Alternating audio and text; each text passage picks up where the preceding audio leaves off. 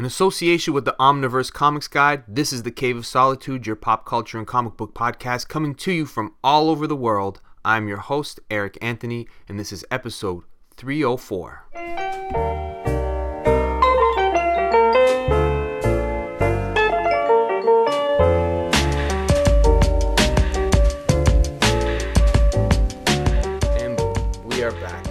Mitchell, back for part two, just like you said. It's always fun to know that my afternoon is going to consist of talking to you. How are you? I'm great, Eric. I'm great, and nice to be back with you. What are we going to uh, prattle on about today? So, m- what I wanted to talk to you about last time a little bit more was the, the time that you spent at Continuity Studios.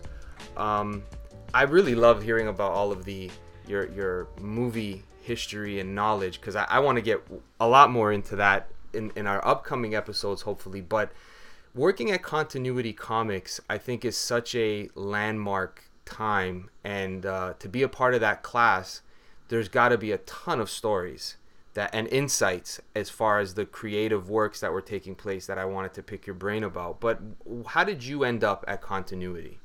Well, for starters, I didn't work for Continuity Comics. I worked at Continuity Studios. That's right, Continuity Studios. Which was, for those who don't know, was uh, an art studio created by Neal Adams and Dick Giordano. Neal and Dick, who probably could have made a ton of money just cranking out comics on a daily basis, wanted to do something more. They created a business which created artwork for advertising primarily. And one of the things that they did, which was I sort of the, I think the backbone of the studio, was they created these things called animatics. And what they were was the analog era version of what a pitch deck is today. Uh, an advertiser would get in touch with them and say, we want to kind of pre-visualize a commercial. And so Neal, most of the time, penciled. He sometimes would ink. Dick might ink or Dick might pencil. But there was kind of an overall style. I mean, at that period in time, Dick was pulling his work towards Neal's work. I think I've said this before, and if I haven't, I don't know what happened, but At, when Neal showed up, everybody wanted to be Neal. Everybody wanted to draw like Neal. Everybody wanted to try and pull their work towards Neal. He had a tremendous impact, not only on the business in terms of the readership and the fans, but I think a lot of the artists who've been working in comics were wowed, and appropriately so, by his work. So there was this period where a lot of Neal influence was being seen in other guys' work, and especially Dick, because Dick was probably, of all the inkers, maybe his most regular inker, except for, say, Tom Palmer over at Marvel.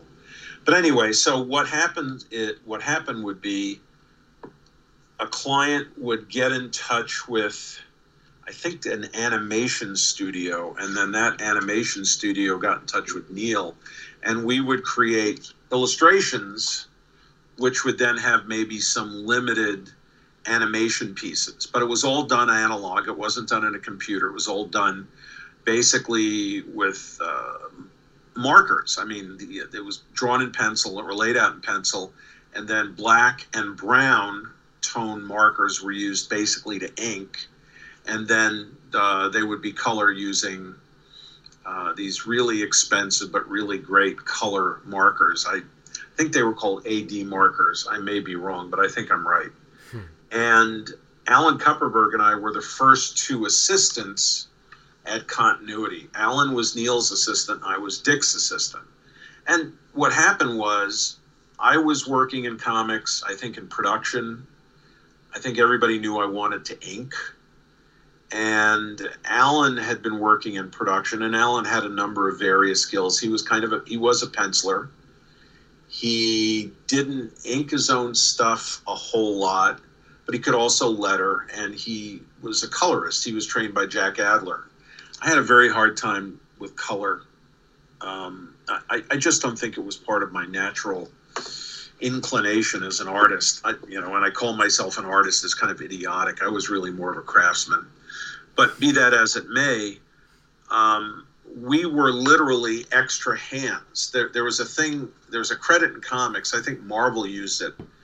It's, it would say inks by D hands, meaning diverse hands. Mm. And I think it was that whole studio approach that Continuity came up with uh, that created the mindset of diverse hands. I mean, the D C version of D hands was the Krusty Bunkers. That the Krusty Bunkers were Alan, myself, and anybody else who could be corralled into doing some work on, on, you know, doing some inks. Alan Weiss would do some inks. Ralph Reese would do some inks sometimes. Bernie Wrightson would come in and do something. I mean, sometimes guys would literally come to the studio. Neal would say, hey, do you want to ink some of this story that I was assigned to? But the Krusty Bunkers were helping, doing maybe the lion's share of the inks, like the backgrounds, maybe secondary figures, et cetera. And so Alan and I were hired to be extra hands. And then in addition to the continuity stuff, I was inking backgrounds for Dick Giordano at the time. And I was sort of the first guy. Well, Al and I were the first guys, but I know I was Dick's first assistant at Continuity. And then other guys came in and replaced me after I moved on. I think Terry Austin was one of those guys. Bob Wyacek was one of those guys. Not sure if Joe Rubenstein did backgrounds ever. I'm not, I don't think so. Who else? Ralph Reese, maybe. But there were always young guys kind of coming through, and everybody would go to Continuity to visit Neal and show them their portfolio. And Neal was,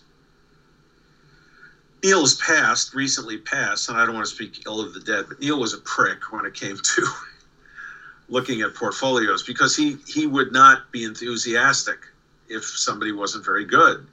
And I heard him say this a couple of times. He says, this work is so bad, I don't have the rest of the day to tell you what's wrong with it. And even though that was a nasty-ass way of doing it, soul-crushing, but Neal would do that because if you would come back two months later and say, oh, you didn't like that stuff, well, what about this stuff? I think that's what Neal was doing. He was taking kind of that drill sergeant approach. But in point of fact, when I had gone to conventions around the country, and people would say, would you look at my samples? I'd say, sure.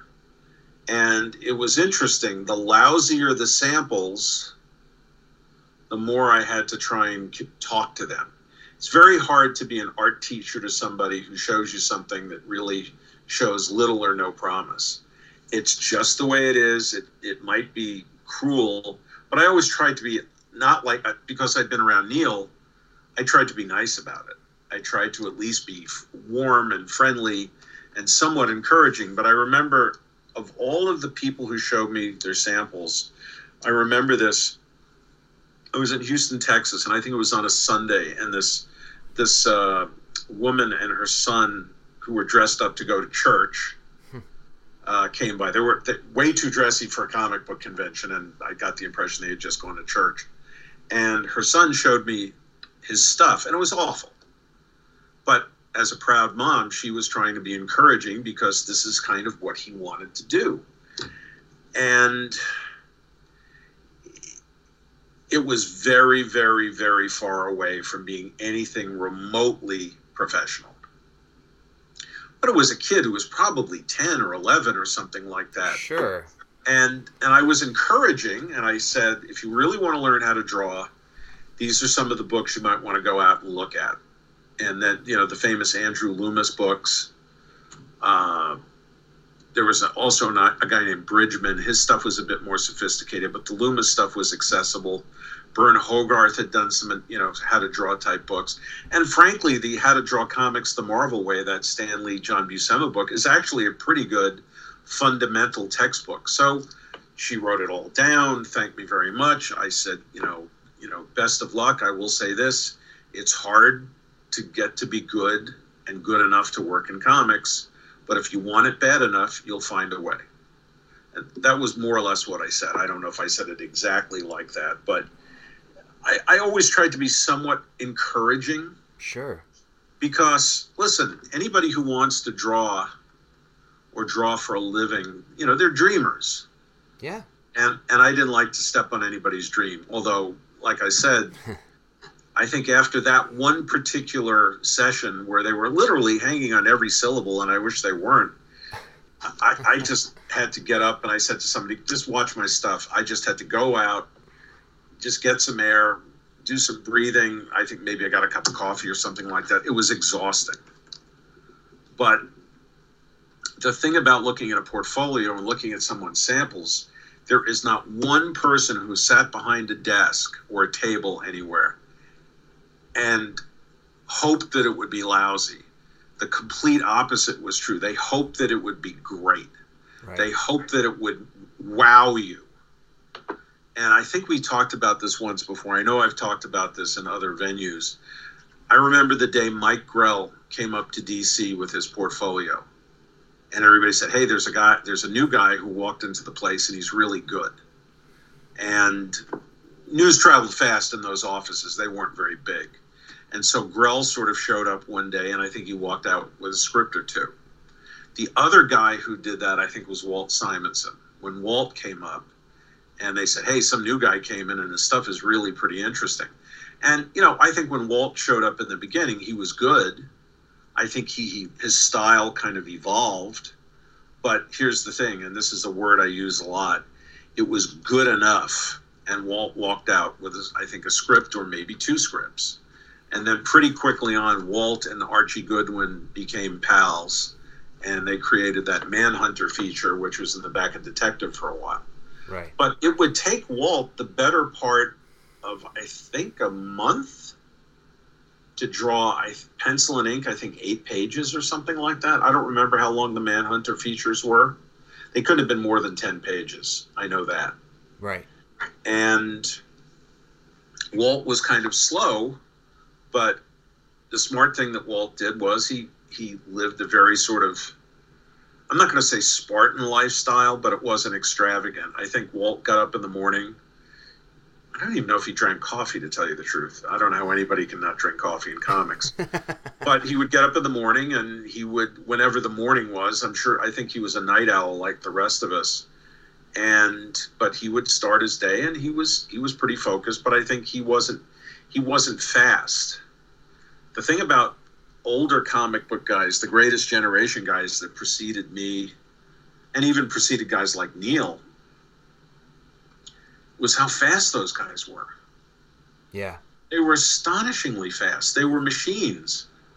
And even guys like Jim Aparo, who only did one page a day, but he would sit down at the beginning of his day, again, whenever that day began. I mean, my work day sometimes began at eleven o'clock at night when I was working out of my apartment. I would work from eleven till six, but I didn't have any distractions, so they were very productive at six hours. But Aparo would sit down at his desk with a blank piece of paper, and and I think he probably was a more of a grown-up than I was. He was he was starting in the morning, but by dinner time, he had a complete page. It was penciled, it was inked, it was lettered. Wow. And that was that. And Jim was like a machine. He was very dependable.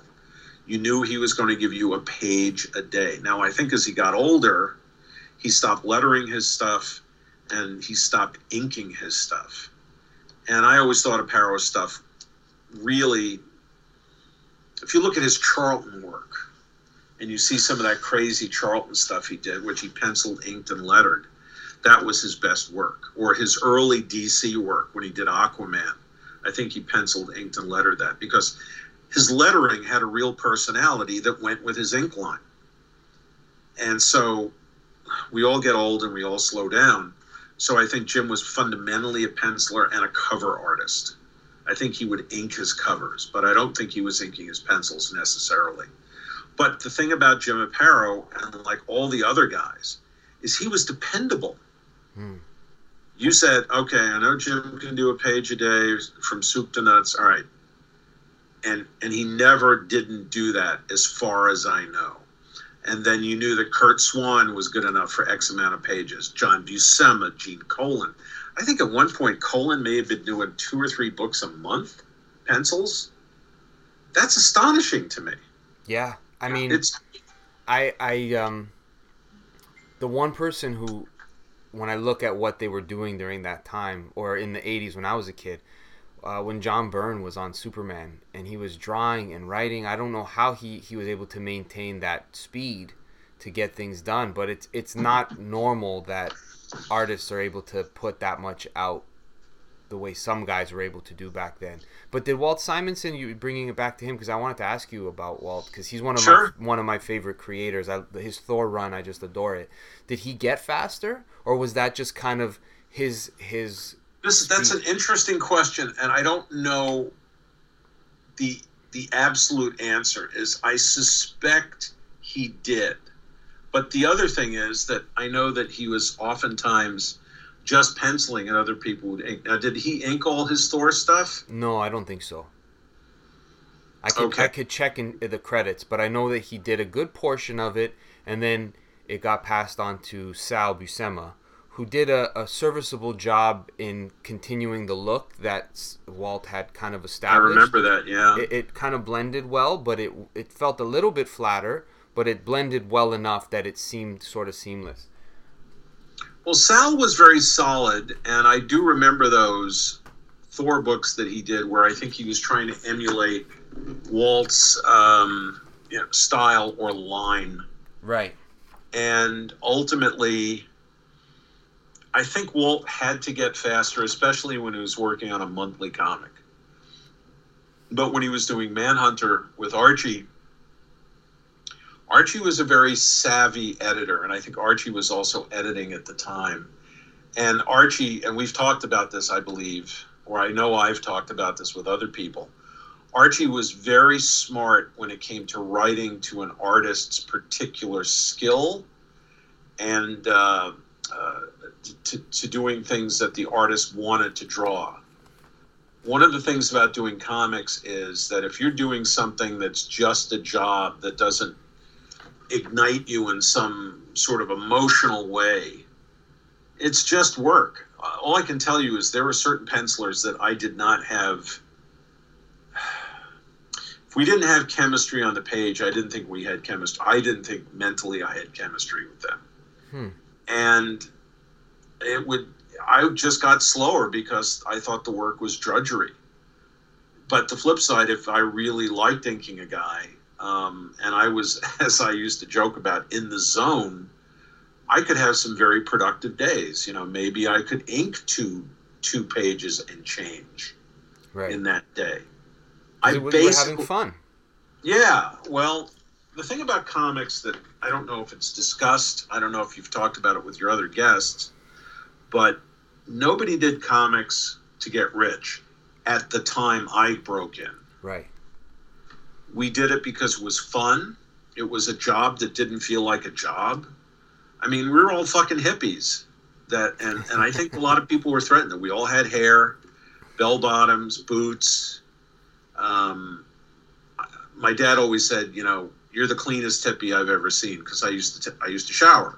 you know, and and I never could. I, my beard was never thick enough that I could really grow a beard, so I was generally clean shaven. I had long hair, but he said, at least you're clean. And a lot of the guys all had that kind of look. We reflected the t- the time that we were growing up in. We we weren't trying to look like businessmen. We were just being who we were. And being comic book artists and freelancers allowed us to sort of be who we wanted to be. We didn't have to become squares. Right. And, okay, so we had freedom. We could be the way we wanted to. Our schedule was our own. There was a lot about doing comics that was great, except the money was not great. The money was okay, especially if you were established. And the other thing is, and we've talked about this, I'm sure about it because it's worth remembering, comics paid very quickly. You know, getting yeah. back to continuity. Yeah. I sometimes had to wait four months to get paid for something that I did for Neal, because he said, you'll get paid when we get paid. Right. So we were working for a company that was then working for the advertising company. So the advertising company probably took thirty days to process a voucher or an invoice. And then it would come to the animate animators, and they would probably have a thirty-day turnaround. And maybe we would get paid in two, two to three months. That's I'm, a long time. That's a long I'm time. making a lot of money. No. That and, and so the thing about doing backgrounds for Dick and doing doing work in comics, that always paid fast enough. Right. You know, it's it's astonishing the amount of money some guys have made in comics, especially in the nineties. Yeah. I, I wasn't I wasn't on any of that.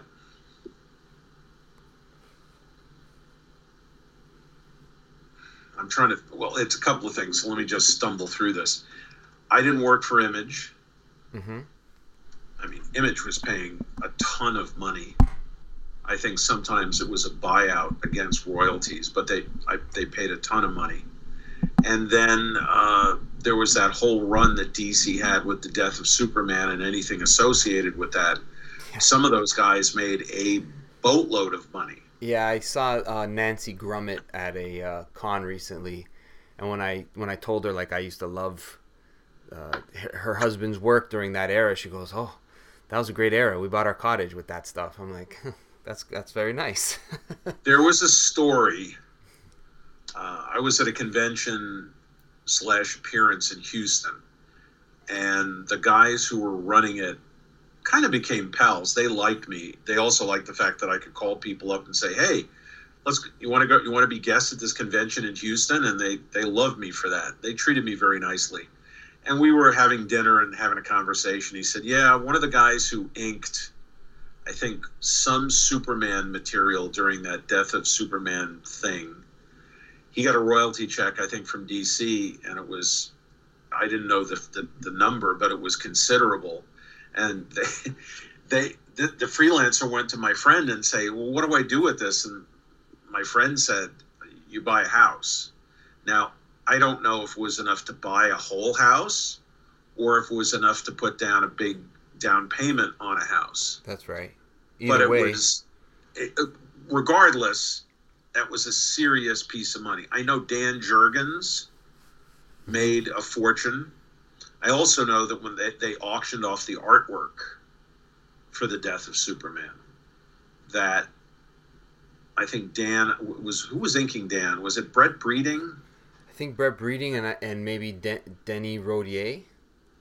Maybe, maybe, but I think whoever inked that Death of Superman issue in particular, uh, that book auctioned, I don't know if an auction is a complete book or pages were auctioned, but my understanding was they made a lot of money. Sure.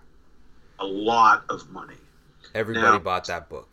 Now today, artwork is just so cosmically expensive. I yep. I don't know who can afford it. But I was talking to a buddy of mine who was a con is a he's a he's a film writer, producer, and one of my best friends, but he's also a comics fan. I think we met because he saw some of the work I inked over Gene Colan, who's one of his favorite guys, and, and you know, he said, "Wow, you're really good." And I said, "Well, I'm not as good as Tom Palmer, but thanks." And he had, you know, he, he has a copy of Amazing Fantasy fifteen in lousy shape, and not lousy, lousy, but not mint. And I said, "What does that go for? What, what, cause I, I don't, I, I've been out of the loop on that stuff." Mm-hmm. And he said, "Yeah, that comic's worth about twenty-five thousand dollars. And he's working with a, a dealer. And at one point the dealer was going to trade it for a copy of the Hulk. I don't know what number it is, but it was an issue of the Hulk that had Wolverine's first appearance. Yeah. And, and I said, "Really? Like no, you because can't do that. That's crazy." I, I think, I think I'm thinking, well, that came out years later. And he goes, "That Wolverine comic is worth thirty-five thousand dollars because it was the first appearance of Wolverine." Now the collecting thing is all about appearances. Yeah. When was the first appearance of fill in the blank? Right. And, okay, so those are the comics, and that makes no sense to me. Amazing fifteen makes sense to me. I mean, absolutely. It's probably one of the most significant comic books ever. Yeah, Top top five for sure. Yeah, and but artwork, original artwork now, going for for tens of thousands of dollars, if not more, yeah. hundreds, depending. Yeah. And if it's a first appearance page of somebody, forget it. it yeah, and I literally ask everybody I know on this topic, who's buying this stuff? Who can afford to buy this stuff? I don't know. I, I, it's a rhetorical question. I mean, I don't expect you to have an answer. But I asked the same thing because I, I used to be a person that would go to these shows and I would see what was on, you know, some of the uh, some of the walls that they had set up. Sure. And, and I would say one day I'm going to buy, you know, I always wanted Amazing Spider-Man one twenty-one, like Death of Gwen Stacy. That those two issues, I, I want to own those. Those are special because it was about the story that the issue of course was was worth something, not just because it was the first appearance of this person or this is when so and so got a haircut. Like, I want it for the story. But so and so got a haircut. Yeah. Okay. but but now uh, I go to the shows and I'm just like, I'll never I'll never be able to make enough money to get some of these classic issues. And I've been lucky enough sometimes to go to secondhand bookstores where I've been able to fa- find a gem that was priced extremely well or way too low, and I've, you know, been lucky.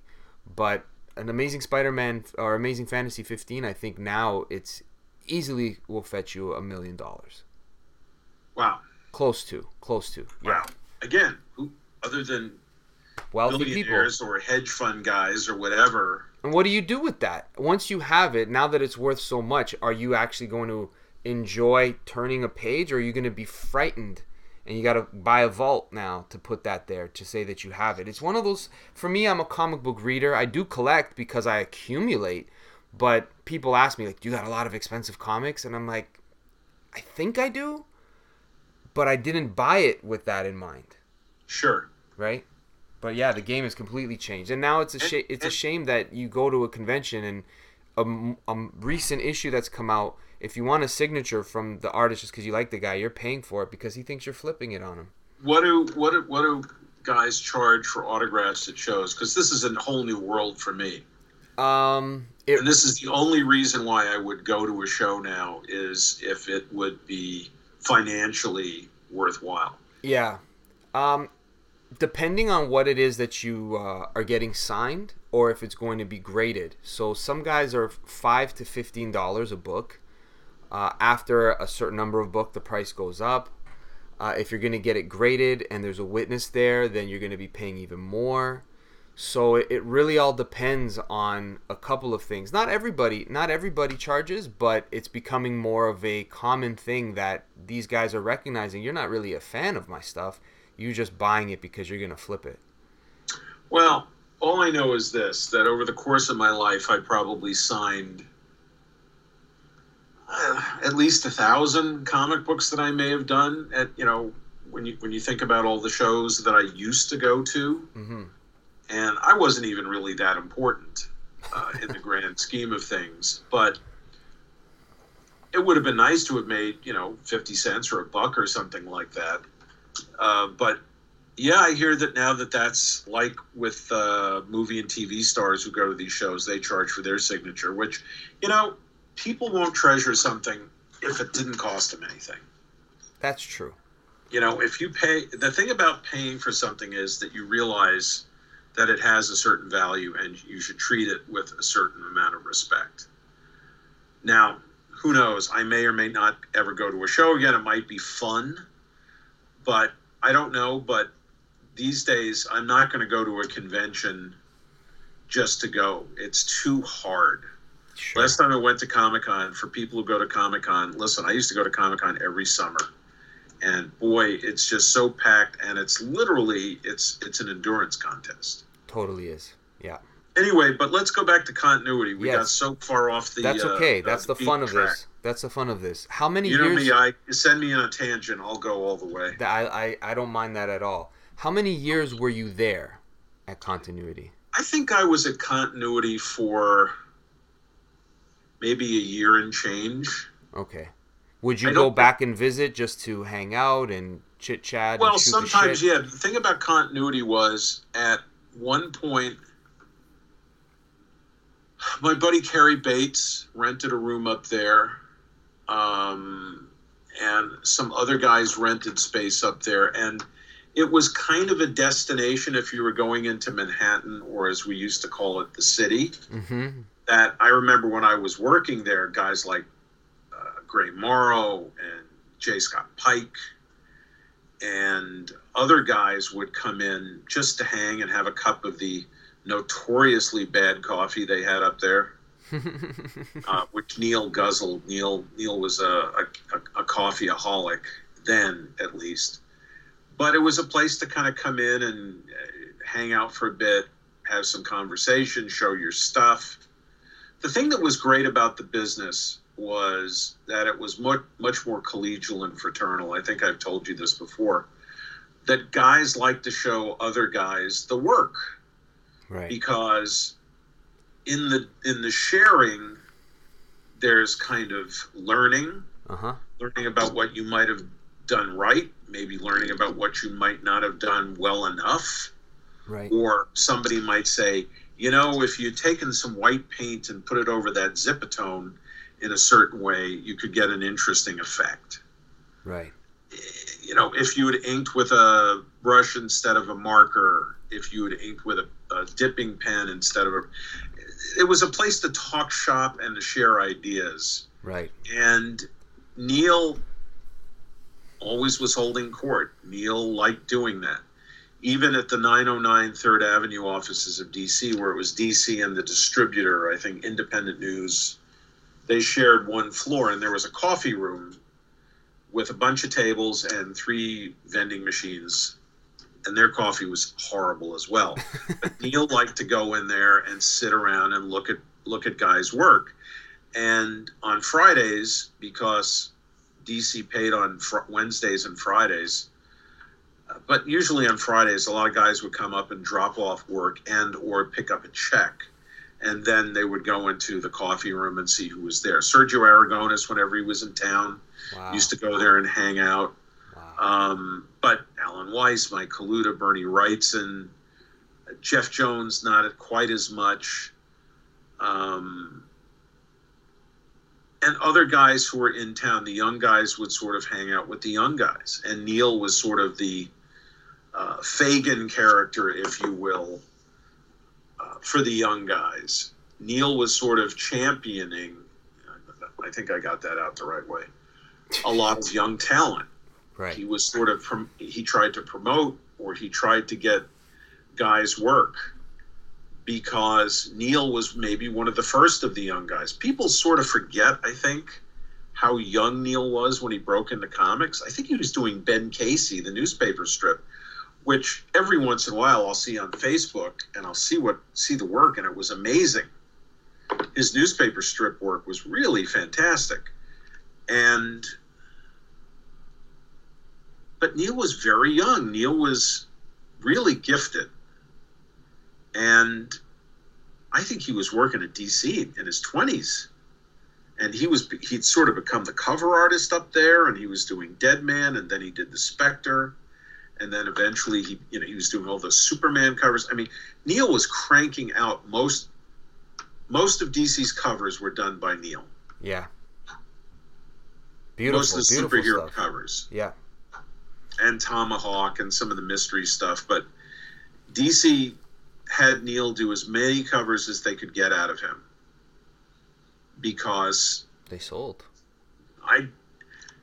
I'm assuming they sold, but the thing is that they were sort of bringing the company's, the, the look of the product into the latter part of the sixties. Mm. I mean, D C always had a very strong look. It was mostly Carmine and Murphy Anderson and Joe Kubert were doing most of the covers. I think Jerry Grandinetti did a lot of covers. But Neal sort of became the new house style for D C through all those covers. Mm-hmm. And Neal is notorious for not having any shortage of ego. And I think that Neal, Neal always thought that Neal was smarter than anybody else who worked at the company. Right. And I think Neal ultimately splintered away from D C along with Dick because they wanted to make more money. Yeah. I think, you know, when you work in advertising, even though it takes a long time to get paid, you're getting paid more money. But anyway, so Continuity was a place to work for me. It was a place to hang. And it, it oftentimes became a destination for guys coming into town to drop off work because they knew they could get a free cup of coffee. At the very least, yeah. As as shitty as it was. You say that everybody, I think maybe I asked you this before, and I, I can I can visualize it in my imagination, sort of Neal holding court and people listening to him, because he was a very good orator, great storyteller, um, and he had great ideas. He was a pretty good teacher, too. I mean, if yeah. you were good enough to be taught, but you had to be good enough to be taught. You had, you, if you were really lousy, you wasn't going to try. But, you know, if you were a guy who was making a living, or a guy who was starting to make a living, or if your stuff was still somewhat embryonic, you know, Neal could say, hey, have you thought about this? Or have you done that? And Neal knew his stuff. Well, yeah, no no question about it. I mean, the influence that he had on generations to come. I mean, he, he doesn't have a deep bibliography of, like, long comic book runs like some artists may have, but whatever he touched, it had an impact. Even if it was the X-Men for a little bit of time, the few issues of the Avengers that he did, people refer to them.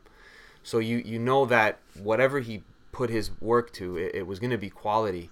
But was he was he a hippie the way everybody else was? No, it's strange. Neal Neal was sort of a hipper yeah. business type. Neal was blessed with a spectacularly good of hair, good head of hair. Mm-hmm. And we used to make jokes about it. Neal would say, well, you know, I've got hero hair. Yeah. you look at you look at young pictures of Neal, he's got the kind of hair that Neal would draw on his characters. It's true. It's true. He was he was very he was very lucky with that. But Neal always Neal used to wear like blue jeans or black jeans, a button-down shirt, and usually a tie.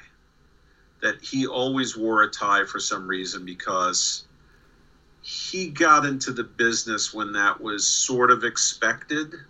Right. That when Neal got into the business, he was still in, he was, he was operating in a world full of grown-ups. Right. So, yeah, Neal never went the whole blue jeans and boots and... He was that bridge for you guys. He was very much of a bridge, yeah. Yeah. Very much so. Um... I have questions about some of the people who were, might have been going into the, the halls of those at that time, whether it's the D C, Continuity Studios, but thinking of that time, some people, I was talking to my friend Dave Molyneux, who's my co-host on the show, and we were just wondering about, during that era, the creative process, because you guys were the generation who were told, don't do this because it's not going to exist, comic books. It's a dying art form. I remember Neal Adams telling those type of stories where, like, do something else. Because the guys before you were kind of doing it to pay the bills. You guys who followed said, we love what you've done, what you gave us as children. We want to continue the flame. Now, was there a lot of discussion about where these characters should go, what kind of uh, direction, and, and more cementing the type of stories that were going to be told? Or was it more just... reflecting the times, kind of fly by the seat of the pants? Well, I think all art kind of reflects the times. Right. To one degree or another. Not so much in the twenty-first century, but at the time, you had a lot of young guys who were trying to bring all of their pop cultural influences to bear. Right. Now, Denny was... Let me go backwards. I think you had to be inside the, the organism to affect change. And right. so Denny, I think, started out at Charlton. I think his nickname, uh, his pseudonym was Sergius O'Shaughnessy. But then he started working at D C. And Denny was an incredibly intelligent, literate guy. Read, I don't know how we read so many books so quickly. I was always very slow. But he was very literate. He loved movies and T V. And, and, and he wasn't pretentious. I mean, he liked genre stuff. I mean... Denny O'Neil loved kung fu movies as much as anybody I ever met. Yeah. And after you saw the first three or four kung fu movies or the Bruce Lee movies, they're all kind of the same. Right. You know, they're exaggerated, they're comic booky, you know, got the crazy ass sound effects. And there's nothing wrong with that. But it always fascinated me that Denny kind of like liked junk food cinema as much as he liked just good movies. Right. And Denny was a reflection of all of us in that sense, where we were bringing pop culture.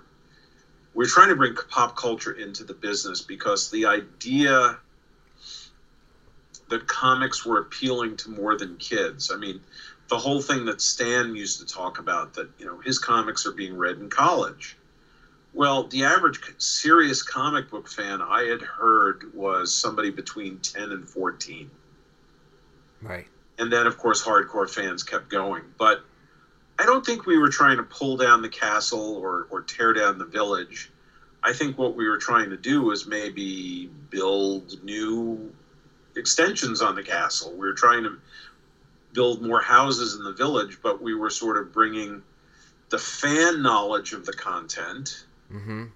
plus all of our filters as, right. as as young people.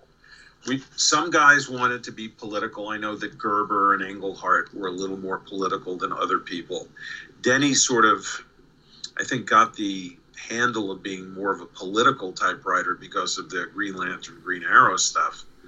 But at the end of the day, Denny was a storyteller. Right. And the thing is that D C comics, with the exception of the war books, were very unemotional comics. Right. And I think the reason why I, I tweaked to the war books was there was an emotionality and a sense of drama in those books. And that was due to Robert Kanigher understanding the power of drama, and then having some of the best artists in the world drawing those books. I mean, he had Joe Kubert, for crying out loud. Hmm. And then he had guys like Russ Heath, and then he had Jerry Grandinetti, and he had Andrew and Esposito, Jack Abel, et cetera, et cetera. Mort Drucker, before he became known as the Mad Guy, used to be a regular D C war book guy, believe it or not. And I liked his war stuff, but there's not a lot of it around.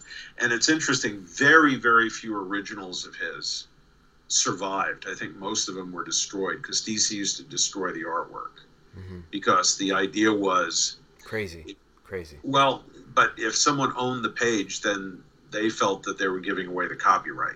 Sure, that makes sense. Yeah. So a lot of the twice-up Silver Age stuff that survived from D C was liberated, and that big quotes around liberated. But, you know, I know that Gil Kane and Kubert and, and Murphy Anderson, they used to take their stuff. And D C would allow it because they liked them and valued their, you know, participation as, as artists. Mm-hmm. But the, the Kanigher's books, the war books, were about emotion and drama, whereas the Julie Schwartz books were very dry. They were about intellectual things, and they were about science fiction and mechanics. And Denny came in and he was writing stories from his gut. Right. Uh, C- Carrie Bates, who was a friend of mine, always tried to write stuff that was clever. Um, Len Wein, I think, was a bit more emotional in his writing. Mm-hmm. Marv Wolfman, I think, was just a very solid, crafted storyteller. Mm-hmm. And Marv was incredibly productive. That's the one thing I've always admired about Marv, is that Marv just, oh my God, the amount of pages that guy could turn out in the course of a month was just kind of amazing and ridiculous almost.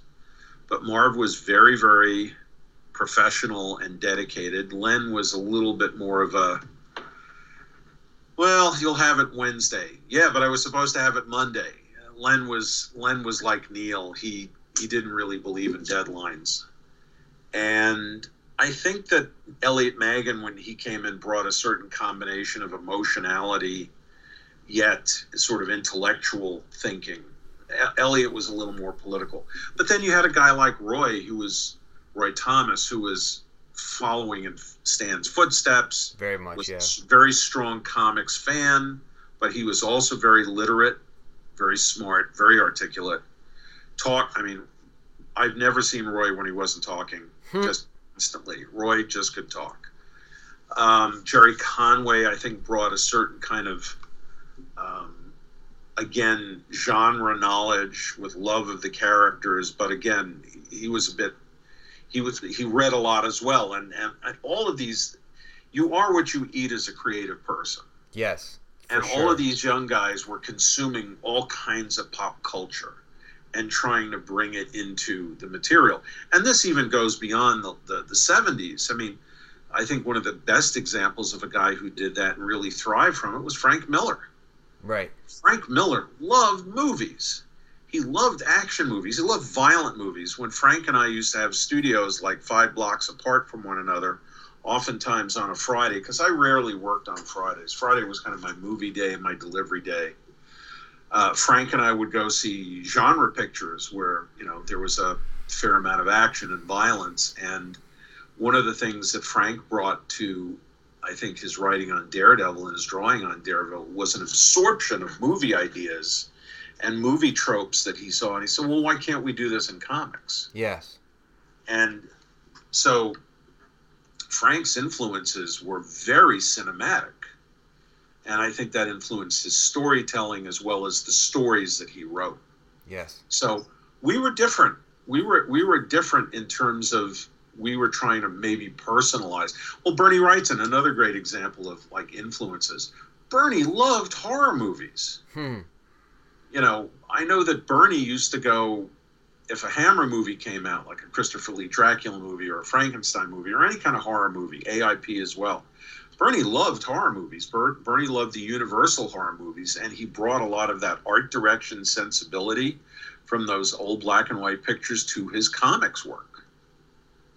There was a strange classicness to go with the bizarreness of Bernie's work, because most of the worlds that Bernie was interested in drawing were based on seeing old Universal black and white movies from the forties. Right. So influences, I think, were a big deal in my generation, the Blue Jean generation. Whereas the older pros, they got a script and they drew it. Yeah, yeah. It was and I'm a not job. saying it was apathetic or anything like that, but it just wasn't quite as supercharged with, oh yeah, I can draw this sequence or I can do work on this sequence. It's going to be like that movie I saw a year ago. Yeah, you guys were consuming entertainment and music, and you were at the right age where issues of the world were affecting you on a on a different emotional level. I mean, it's not fair to say that completely, because you had guys like Jack Kirby who actually fought in World War Two and had a lot of things that they must have seen and things that they were probably thinking of that would later go on to affect some of the things he drew and was in his imagination. But yeah, I mean, sixty the sixties was uh, quite the time to, to be alive and turn on the news.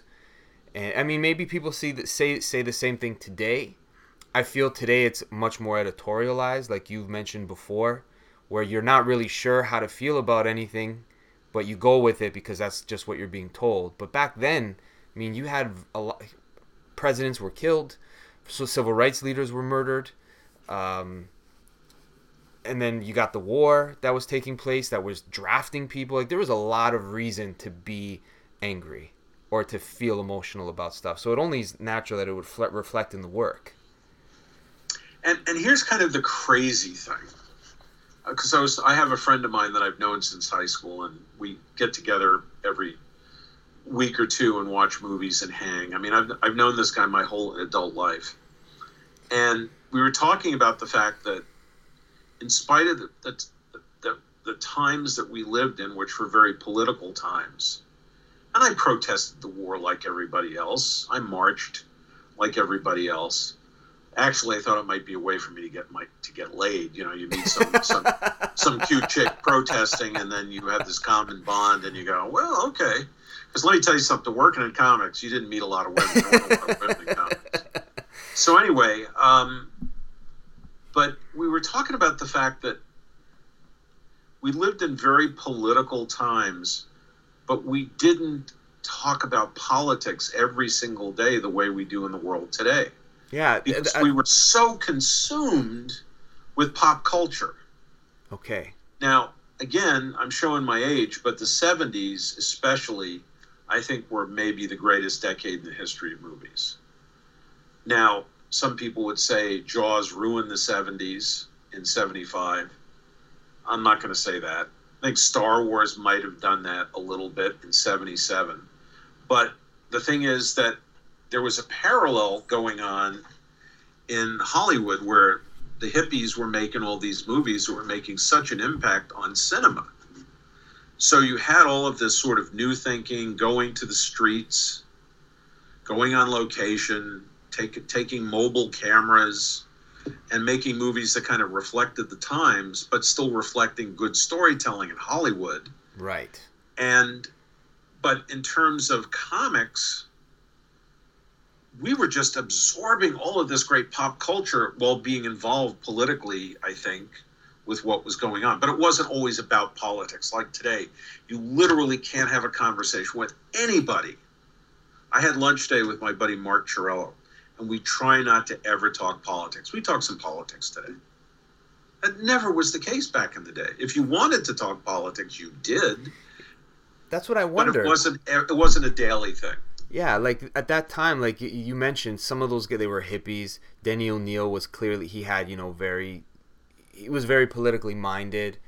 And it was, it was at the forefront, but how, I can't imagine that there was the same level of tension and uh, virtue signaling that maybe social media is, is a part of that. But today it's almost like you, in order for you to develop um, and, and keep a fan base, you almost have to throw your hat in and say, hey, I'm on this side of this thing, I'm worth checking out. Whereas back then, maybe, I don't know if that was the case, but you just read the story.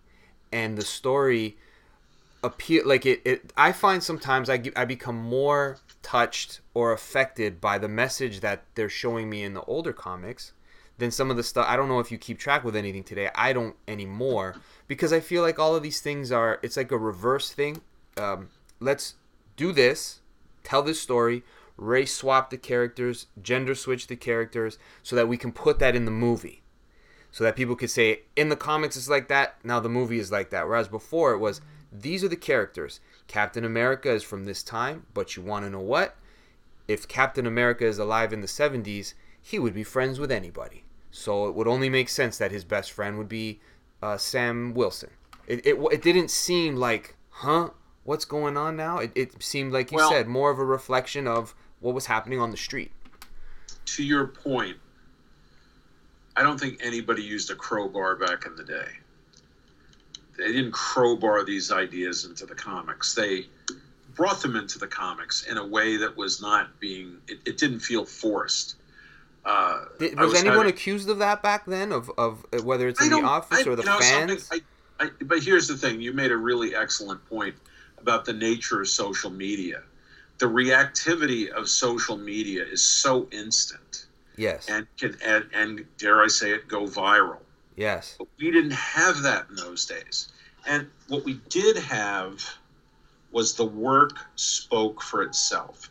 Now, in Denny's case, with the Green Lantern, Green Arrow stuff, it got a lot of legitimate press and ink um, in magazines, and I think probably in papers. I don't know if the New York Times ever did anything about those comics, but comics were a bastard creative medium. You got to remember, comics like pulp magazines for a long, long time were basically cheap entertainment. And it was because of the dedication of the writers and the editors and the artists that it was, they were trying to do more than that. But it was still supposed to be cheap entertainment, and cheap entertainment mostly for kids. That comics, especially in the sixties, I think at D C, I think it was Erwin Donenfeld, who was, I think, a vice president, and I think maybe he was the create the, the kind of creative director, and they may not have even used that term. My understanding is Erwin Donenfeld would have a book or a series of books that would have the covers for all the comics, and I think he would have the sales figures to reflect how those comics sold, because with D C, was all about the cover. And there was a reason why there were a lot of giant gorillas. Hmm. They sold. There was a reason why there were giant aliens and dinosaurs and stuff, which goes to me being a little kid. I love big stuff. Right. I didn't give a shit what it was, as long as it was giant. Giant monsters, giant insects, giant spaceships, giant aliens, giant bugs, giant robots. I mean, even Egg Foo, the stupidest thing I've ever seen in any comic. this this this this Fu Manchu egg that was, I guess, a, a villain in the Wonder Woman universe. Anything that was big, kids loved. And I think Erwin Donenfeld had this kind of non-digital, very analog system for kind of analyzing the way comics sold. And so what they were always trying to do was sell comics that they thought kids would buy. The Blue Jean generation came in, and we were trying to sort of work with that, but then bring more stuff to the medium. Right. And because there were so many young guys, I mean, Roy Thomas was young. Roy was the the successor to Stan, but Roy was still young and full of enthusiasms, and he wanted to bring, I think, maybe a, a more literary kind of sensibility to the writing. Right. I know that I know that Len did as well. I think, but but everybody was different. Then you had a guy like Archie Goodwin, who was kind of a synthesis of the old school and the new school. And Archie loved movies, and Archie loved bringing stuff to the to the work that reflected the you know the pop culture he was absorbing. Yet, in his own way, he was trying to recreate E C Comics over over at Warren. I, I don't know if we talked about this, but I will just go on the record and say I think Archie's work at Warren, when he was editing and doing most of the writing, created some of the greatest, if not the greatest, comics I've ever read. Wow. I mean, in their own way, wow. They were as good as E C. And I think E C was always considered the greatest comic books of it, of their time. And they're still good, by the way. You know, you look at a lot of E C stories today, and you just, I kind of get knocked out by the quality of the work and the art and the story. And Archie really was trying to recreate that whenever he could. But when he was working at D C or Marvel, I still think, like the other young guys, he was bringing some of that sensibility along with him, that pop cultural absorption to the work. So they were stimulating times. They were interesting times. And I, again, I, the work spoke for itself. Right. I have a question about one of the, uh, the, the guys who showed up in comics during that time. I don't know if, if you have insight, but Jim Starlin, when he shows up on the scene and he does the, the thing with Thanos and Warlock, and, and why I asked this, uh, bring him up, and it's kind of like a double question, so I shouldn't con- make it too confusing, but it's an L S D trip, I feel, when I was reading his stuff. Did that have a lot to play, the, the, the fact that everybody was a hippie and maybe they were, you know, smoking dope or taking stuff at the time? Did that affect a lot of the create creations of that era? I think we all smoke pot. Most of us smoke pot. I smoke pot. And I think that the, the smoking of pot and then of doing of some other drugs opened up our minds to sort of more fantastical stuff. Now, you would think that Jack Kirby took L S D every morning with his orange juice. But I think that Jack Kirby had been to war. Yeah. And I think Jack Kirby had P T S D. Interesting. And this is a guess on my part, because once Jack kind of got lost in fantasy, yeah, his he lo- he got lost in fantasy and in his head, and he was just not on this planet in many ways. It doesn't and, seem like he seems like he was L S D, like the stuff that he came up with and the things that he drew, and some of his his ideas aren't fully fleshed out, but you're like, what's going on in that brain? Well, yeah, and it was unique, and it was different, mm-hmm. and Stan, I think I used this analogy before, I think if Jack Kirby was atomic energy, then Stan was Enrico Fermi. He was the guy who learned how to harness Jack. Right. Now, how much of it was Stan creating or Jack creating, I don't know, but Jack's work was never better than when Stan was the editor. Mm-hmm. I mean, when he came over to D C, I remember the day, by the way, when the announcement was made. Uh, it was at the nine oh nine Third Avenue offices, and Carmine Infantino came into the production department, had everybody in the office come in, and Carmine stood on a desk. Wow. He didn't need to do that, but he did it. Yeah. And he was making the announcement that Jack Kirby was going to come to D C. And at the time, there's well, there's no other way to say it. It was a big fucking deal. Sure. That the man who was Marvel Comics was coming to D C. But if you read any of those Fourth World comics, uh, they were gibberish. Yeah, yeah. I didn't.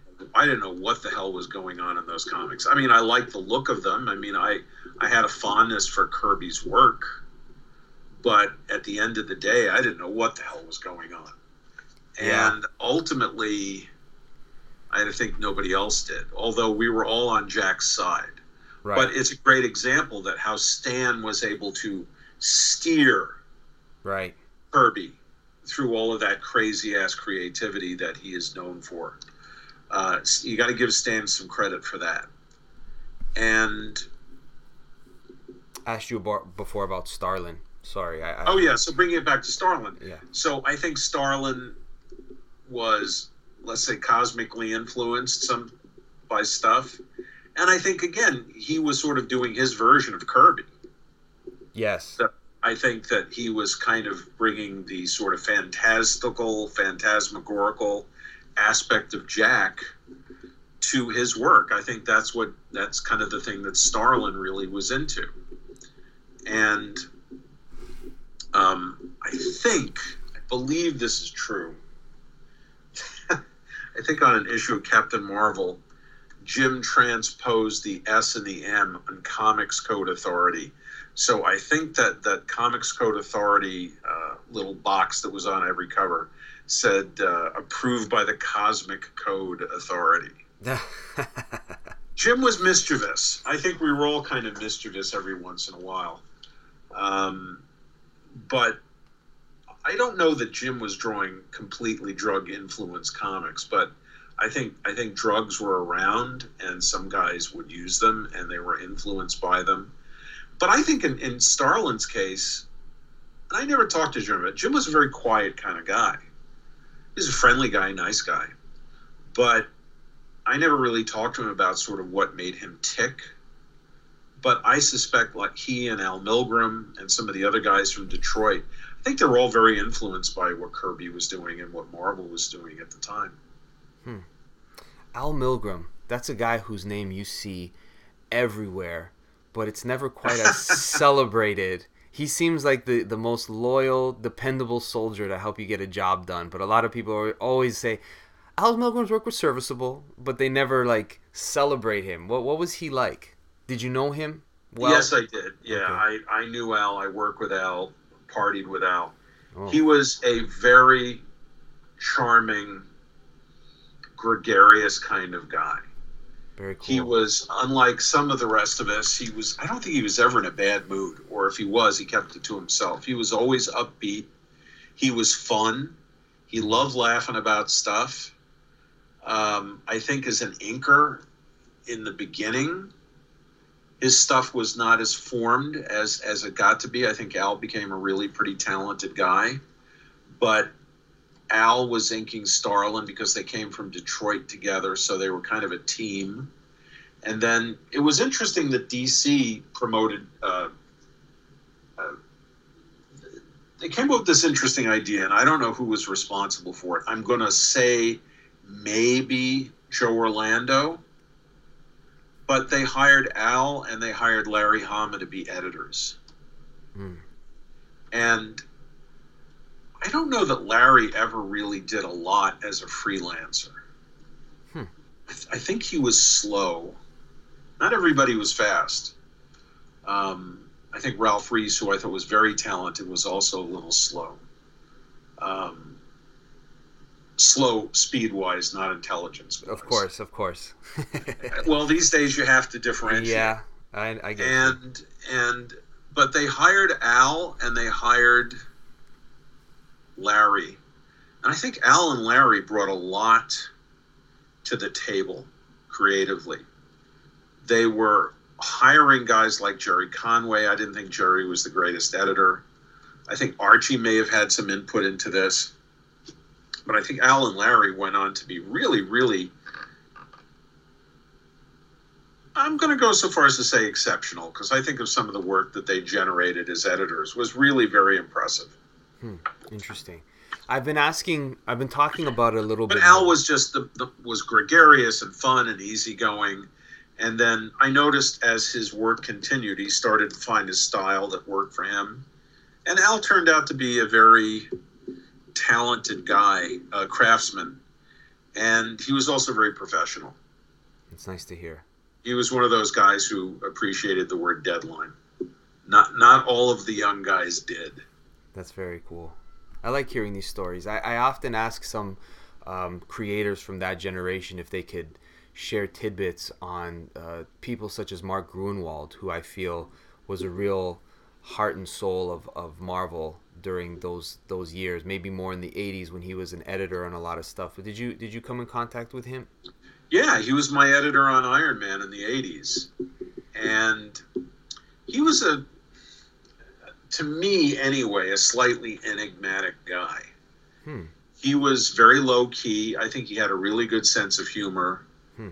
But he was just, he wasn't as gregarious as some people. Like Mike Carlin was his assistant, and Mike was a bit more of the more uh, open book, kind of gregarious kind of guy. But they... They shared an office and they shared a sense of humor and a certain mindset. And Mark was a good guy to work for. I mean, I didn't have an overabundance of contact with him because Luke McDonnell and I were doing Iron Man and we were kind of on time. And, you know, there wasn't, a, you know, the best thing about working with certain editors is you sort of see them when you finish the work, or you talk to them when you finish the work, and there was no, yeah, you were really late with this one, or yeah, you really f- fuck things up. Look, I would be the first to admit I would fuck fuck up deadlines from time to time. As we've talked about before, doing comics was a grind, right? And if and if you had a few bad days, well, that's a few bad days where you didn't make as much money, and a few bad days where you were behind the eight ball in terms of a deadline. But Gruenwald was a guy I never really knew terribly well, but I know he was held in very high regard by people who work with him at Marvel. Yeah, seems that way. It's nice to hear uh, nice things about people who were taken too early, but all of the things that people say are always in a positive way, and not just because they're no longer with us, because I, I think, like you mentioned before, you said some things about Neal Adams that are undeniable. We know that he had a huge ego. He knew that he was Neal Adams, and he let you know who he was. But then you, you got to be honest, right? And and when you hear about Mark Gruenwald, everyone just says how much he loved the medium and how much he enjoyed working with people to get the best out of them, which is always kind of what you want, right? Yeah, he was very dedicated. He was – I think there's certain guys who don't get as much attention because maybe they weren't freelancers. Mm. But – there are guys who sat behind the desk at the various offices who were very impactful on the medium because they they had a great passion for comics. I think starting with the Blue Jean generation, there was a certain passion for the medium that the old-timers might not have had. Mm-hmm. I mean, the old-timers, the greatest generation guys, they were professional. They were easy to work with. They were, boy, they were great guys to go to a party with. They were, you know, they were grown-ups, but they were kind of kind of grown-ups I think we all wanted to be on some level. Right. But, you know, they had wives, they had kids, they had mortgages. And, you know, like I think I told you that Jack Abel used to ink eighteen panels a day. And I said, why eighteen? And he said, that's basically three pages. So Jack was inking three pages a day. Astonishing to me. But he did it like clockwork because he was a grown-up. We weren't grown-ups. We were we were a little bit more self-indulgent. But I think what we brought was an, an extra level of enthusiasm to the medium. Yes. That maybe we weren't as professional. And some of us weren't as dependable, especially Neal. Neal was not dependable. But when the work came in, you would be distracted by how good it was. Right. But we brought, I think, the I think we brought a renewed passion for comics and storytelling. I think that continued off into the eighties because I, I haven't read a ton of stuff from the seventies, but I have a fondness, especially more for the Marvel stuff. But going, what you guys pushed into the eighties became like, it's all sort of one nice tapestry that if it wasn't for that enthusiasm, it's hard to say where, where things would have gone. I agree. And, you know, guys like Steve Englehart, I know, are really passionate about comics. Um, I'm trying to think of all the other writers. I mean, most of the writers that I knew were pretty passionate about what they did. Mm-hmm. I don't think anybody just tried to knock shit out. And and really, with very few, you know, I think exceptions, very few of us had families and responsibilities. Hmm. Um, I know that Dave Cockrum, who I'm sure you've heard, was like one of the nicest guys on two legs. um, you know, he, he got married, and I think he had a kid. And Dave was not overly fast, but boy, Dave loved doing comics. And I, I can remember many parties where, you know, he was just talking on and on about comics, and man, he loved them. He loved what he did. He loved working in comics. I mean, the thing that was nice about our generation, and maybe it's true for every generation, but like I said, we were all headquartered in the tri-state area of New York and New Jersey and Connecticut. So the business was there. We would interact a lot. Now the business is international. Right. And guys live in South America, or they live in Europe, or the Philippines, or they live in, right. in Denver, or they live in, in Iowa, they live in Chicago, they live in New York, they live in wherever, Florida, you name it. Because of FedEx, now not even FedEx. I mean, most stuff is delivered digitally, I think. Sure, yeah, email, that, airdrop. So there is no center of the universe. I think the reason why Comic Con has sort of grown in, in I think, attendance and maybe popularity, and became kind of the one con that most guys went to, was it was a chance to meet some of the guys in the business and interact with a lot of other pros. I mean, a lot of guys came to California after I did. I don't think of myself as a trailblazer. I think Marty Pasco was a trailblazer. He was one of the early guys who came out here. And Marty was doing comics, but he was also working in animation. Right. Steve Gerber was one of those guys who came out here. But I think after I left, I mean, guys like Marv and Len uh, came out. I'm trying to think who else followed. But eventually a lot of got shaken. Shaken came out here. What uh, brought you I, out there? What What made you move to L A? I moved to California for a couple of reasons. One... Or California. Where are you in Los Angeles? Well, I live in Los Angeles. Okay. Just I've, I've been in Los Angeles almost forty years, which is shocking to me.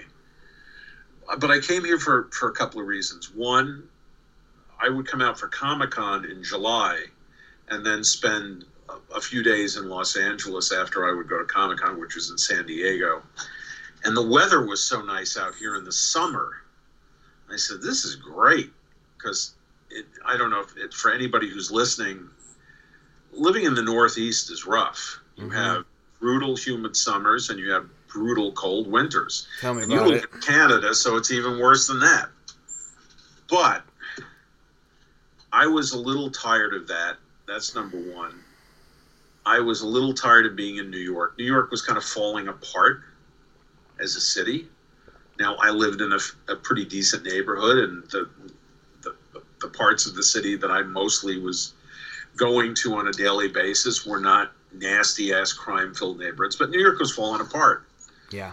In, in the seventies, the, the city went broke, and there's a very famous New York Daily News headline, "Ford to City, drop dead."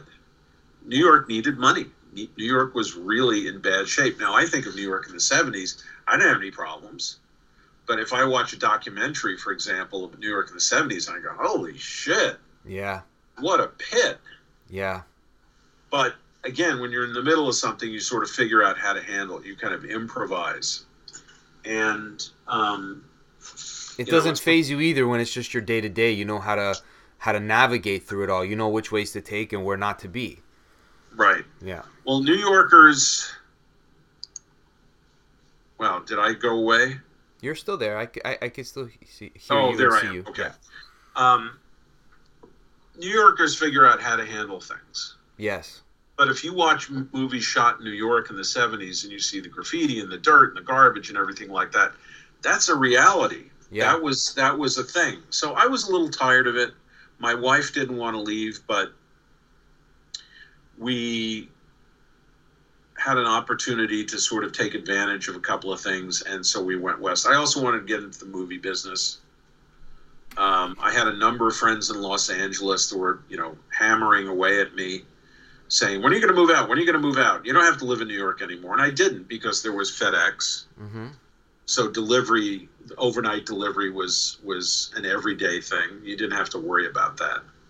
As long as you could get to the FedEx office by five o'clock, you were in good shape. Right. And some nights I had to drive down to L A X, our airport out here, to take go to the FedEx office, because there was a six o'clock cutoff if you went to the airport. So sometimes I needed to do that. Be that as it may, I just was ready for a change. And, and also the movie business out here was something I was kind of curious about, interested in. And so I made the move. Had I stayed in New York, I suspect, and this is arrogant of me to say this because no one no one said this is what would have happened, but Dick Giordano, who was a very good friend of mine and my mentor, I think might have tried to get me on as an editor at D C. That's that sounds very plausible.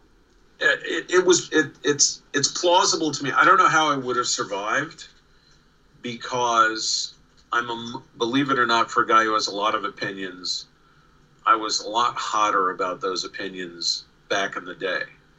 I wasn't overly argumentative, but I was a New Yorker, and New Yorkers have a conversation that's almost always an argument.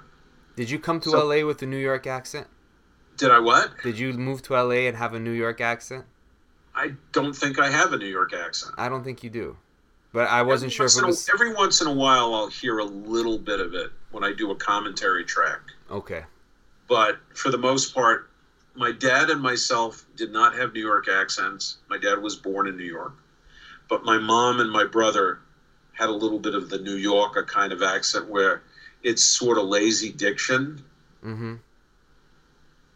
And... um yeah, so it's weird. I mean, people used to say to me in New York, I was too mellow to, to be a New Yorker when I lived in New York. And then, because I was thinking about California a lot. And then I get to California and they say, you're such a New Yorker. so Can't I, win. I think now, after, after nearly forty years, there's a kind of a blending of it all. Yeah. But, you know, I didn't have to stay in New York. But had I stayed in New York, who knows, I might have... Uh, I might have been an editor at D C. I don't know if I would have lasted. Interesting. That's that's the thing that I think about sometimes. But I think I might have gotten the shot.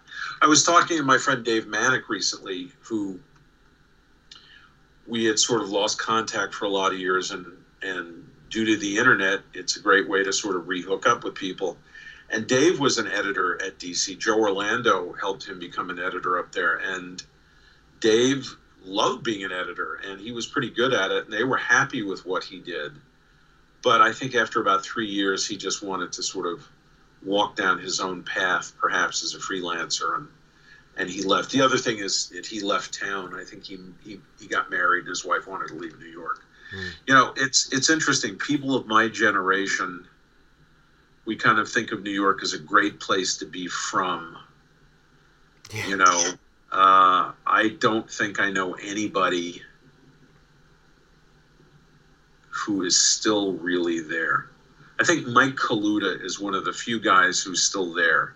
Interesting. But Mike Kaluta didn't grow up in New York. But I think a lot of the a lot of guys who grew up in New York left New York. I think Paul Levitz is still there. Interesting. Paul was a born and born and raised Brooklyn guy, and I think he's still there. But not a lot of people are still there.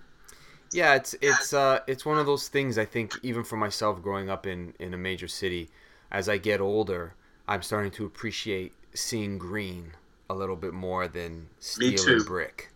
Me too. So I think that that's something. I think the people who grew up in the country, they get enchanted by city life, and people who have been in city life, they enjoy it, but then they're starting to be like, you know what? It's kind of nice where it's quiet. Something funny happens. What's your favorite? You know, oh, go ahead. I'll just just to put a button on it though. One of the great things in my life was living in New York in my twenties. Yeah, New York is a great place to be when you're in your twenties because imagine. You have the energy and the stamina to really enjoy the, the pace and the rhythm of the city. But I guess I was starting to lose that, even because I left I left New York when I was around thirty, and I think I was ready. Yeah.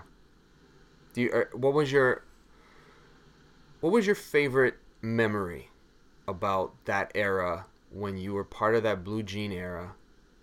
I'll tell you, I know exactly what what, what that's what's your not favorite? Hard at all. Yeah, tell me. There was a night at the Society of Illustrators, which is this great place on the East Side, which is the, the Upper East Side, which is kind of, as people call it, the French Poodle District. It's where people who have money lived. Hmm. And the Society of Illustrators had this sort of uh, townhouse. And Neal kind of organized or was involved with the organization of this this evening where a bunch of European comic book artists came to New York. Mm.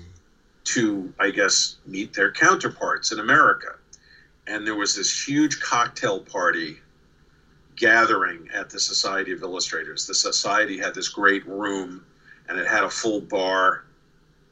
And so you had this great meeting of these kind of artistic superpowers. You had you had the French and, and some of the Italians and some of the Spaniards, basically in the same room with all these Americans, mostly the young guys.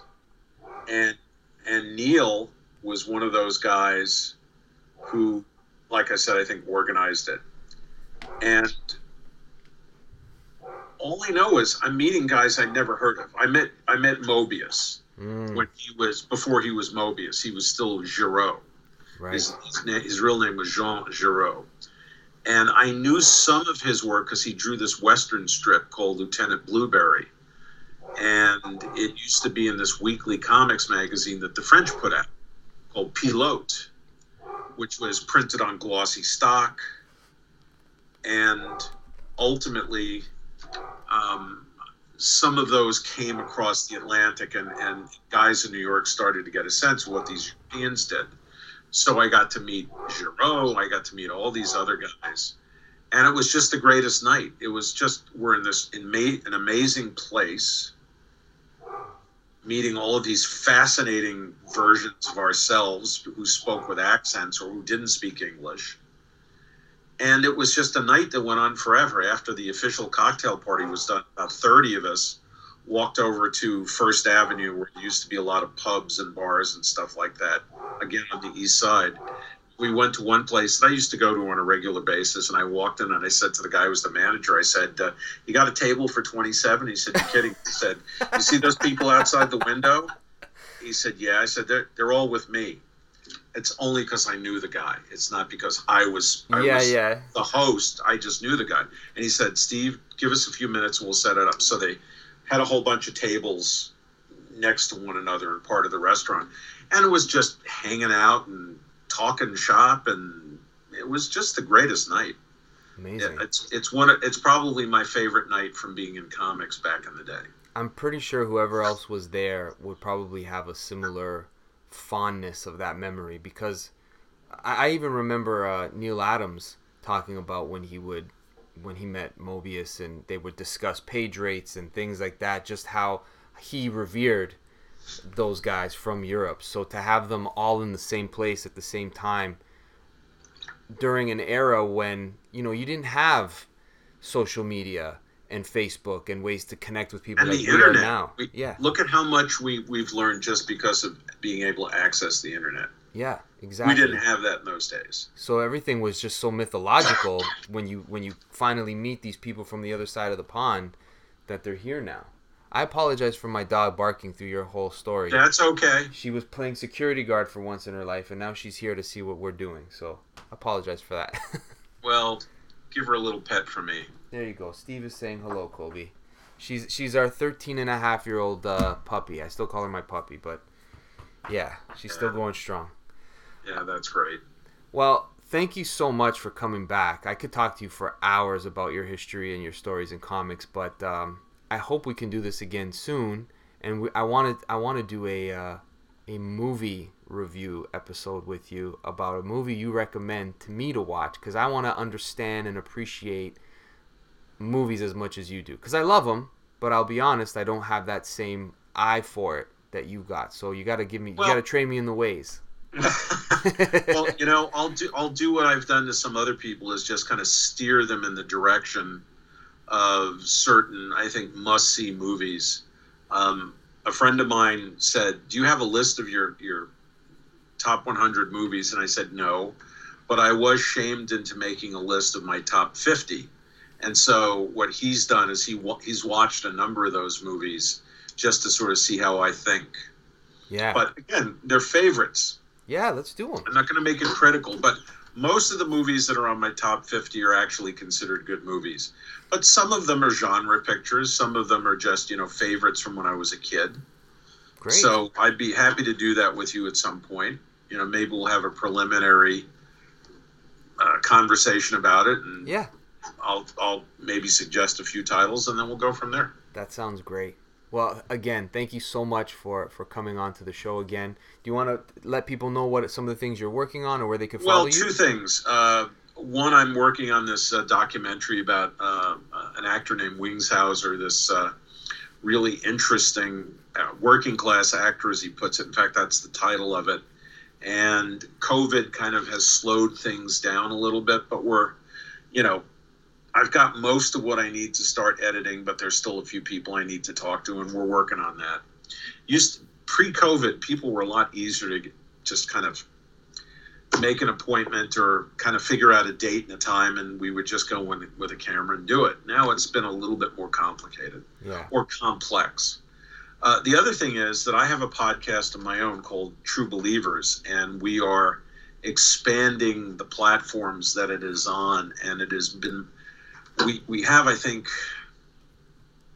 I don't think of any of the details. My, my partner who I do it with, um, he's taking care of all of that. But he says that now we're on, on Spotify and Apple and a few others. We were just through Patreon, but we're expanding. I've and, downloaded a few of those episodes, actually. So, yes, it is on Spotify. Okay. So, and it was originally my memories and monologues, but I brought in a few friends as guests. In fact, we just recorded one with uh, my my writer-producer friend Cyrus Voris and uh, Mark Chiarello, former uh, art director at D C Comics, and he's also an, an unbelievably talented artist. And we did a we did we used we have lunch together a lot, and we always talk about Mount Rushmore. Yes, he's on the Mount Rushmore of comics. So we did we actually did an official Uh, Mount Rushmore of writers, artists, inkers, cover artists. Oh, I want to hear the list. And you guys did it on the show? It's it's pretty long. I don't know if it's if it's up yet, but I'll kind of let you know. But what I'm trying to do now is, now that we have X amount of hours in the bank, I think they're like thirty hours, maybe maybe more, maybe less. I'm not sure. I just do them. They just tell me to do them, and I do them. But they started out as these somewhat fifteen or twenty minute monologues, and then I started to just get more comfortable. And I would pick certain topics that had meaning to me or that I felt I could talk about. But now I'm going to try and drag in more of my uh, my pals from the business who are still around. Sadly, a number of them are gone. Mm-hmm. Uh, guys like Marty Pasco, Len Wein, um, passed away in the last few years. But I'm I'm reaching out. Um, I think my first new guest might be Carrie Bates. Excellent. Who is well known but not known. I and so I'm trying I'm trying to rope him in on, on, on one. And then there's some of my other pals who I'm also going to try and talk to and see if we can kind of get some living history out there about uh, the blue jean generation days, because the frightening thing, Eric, and it's really frightening to me when I think about it, is we're talking about fifty years ago. That freaks me out too. It doesn't, well, it doesn't feel like that. It, cause I read those comics, some of them now for the first time.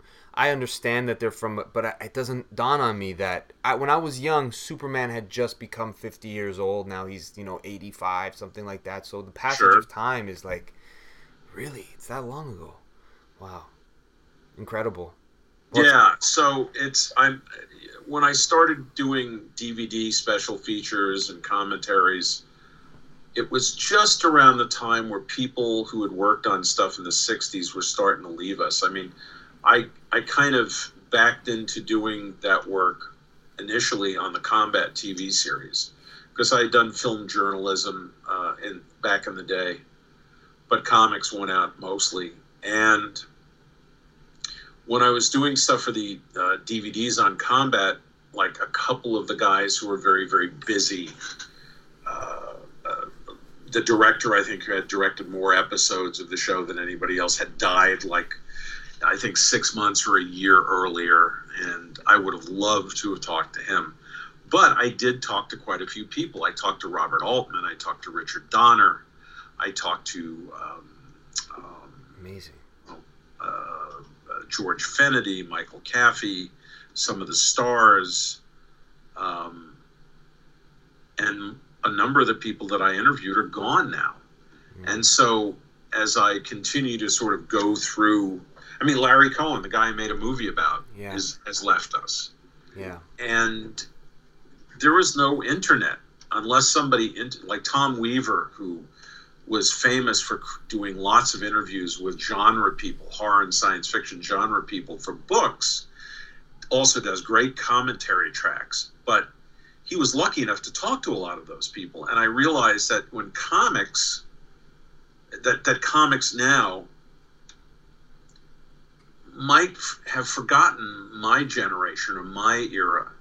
And so why the reason I like to talk to you and I do this podcast is just trying to create some living history about something that is worth remembering. I think all creative disciplines are worth remembering. Every once in a while when I read an article about rock and roll, I realize, boy, there's probably a thousand books about rock and roll that I should read. You know, it's bad enough I haven't read all the books on T V and, and features I wanted to read. But, you know, music history, when you kind of take the time to look into it, is equally fascinating. Sure. Yeah. So I, with all, all of this in mind is why I'm trying to get some stuff on the record about comics at the time. And thank you so much for letting me babble on about the, uh, you know, the old days. And, you know, I will go so far as to say they were the good old days. No, they it's they were fun. I you know what? I love talking to I just at the last Fan Expo, the one panel that I rec- that I requested to do was a spotlight on Mike Grell. I'm going to post it because we recorded it live. But, um, you know, a wealth of information, very influential work that he did with Green Arrow. And not enough people were at that panel, in my opinion. Mm. It should have been something where people... He was a very nice guy, too. He was a real character. I like Mike. Yeah, he's, uh, he is definitely we, a real character. Great storyteller. We always, we always had a good time and a, and a bunch of laughs when we would hang out together.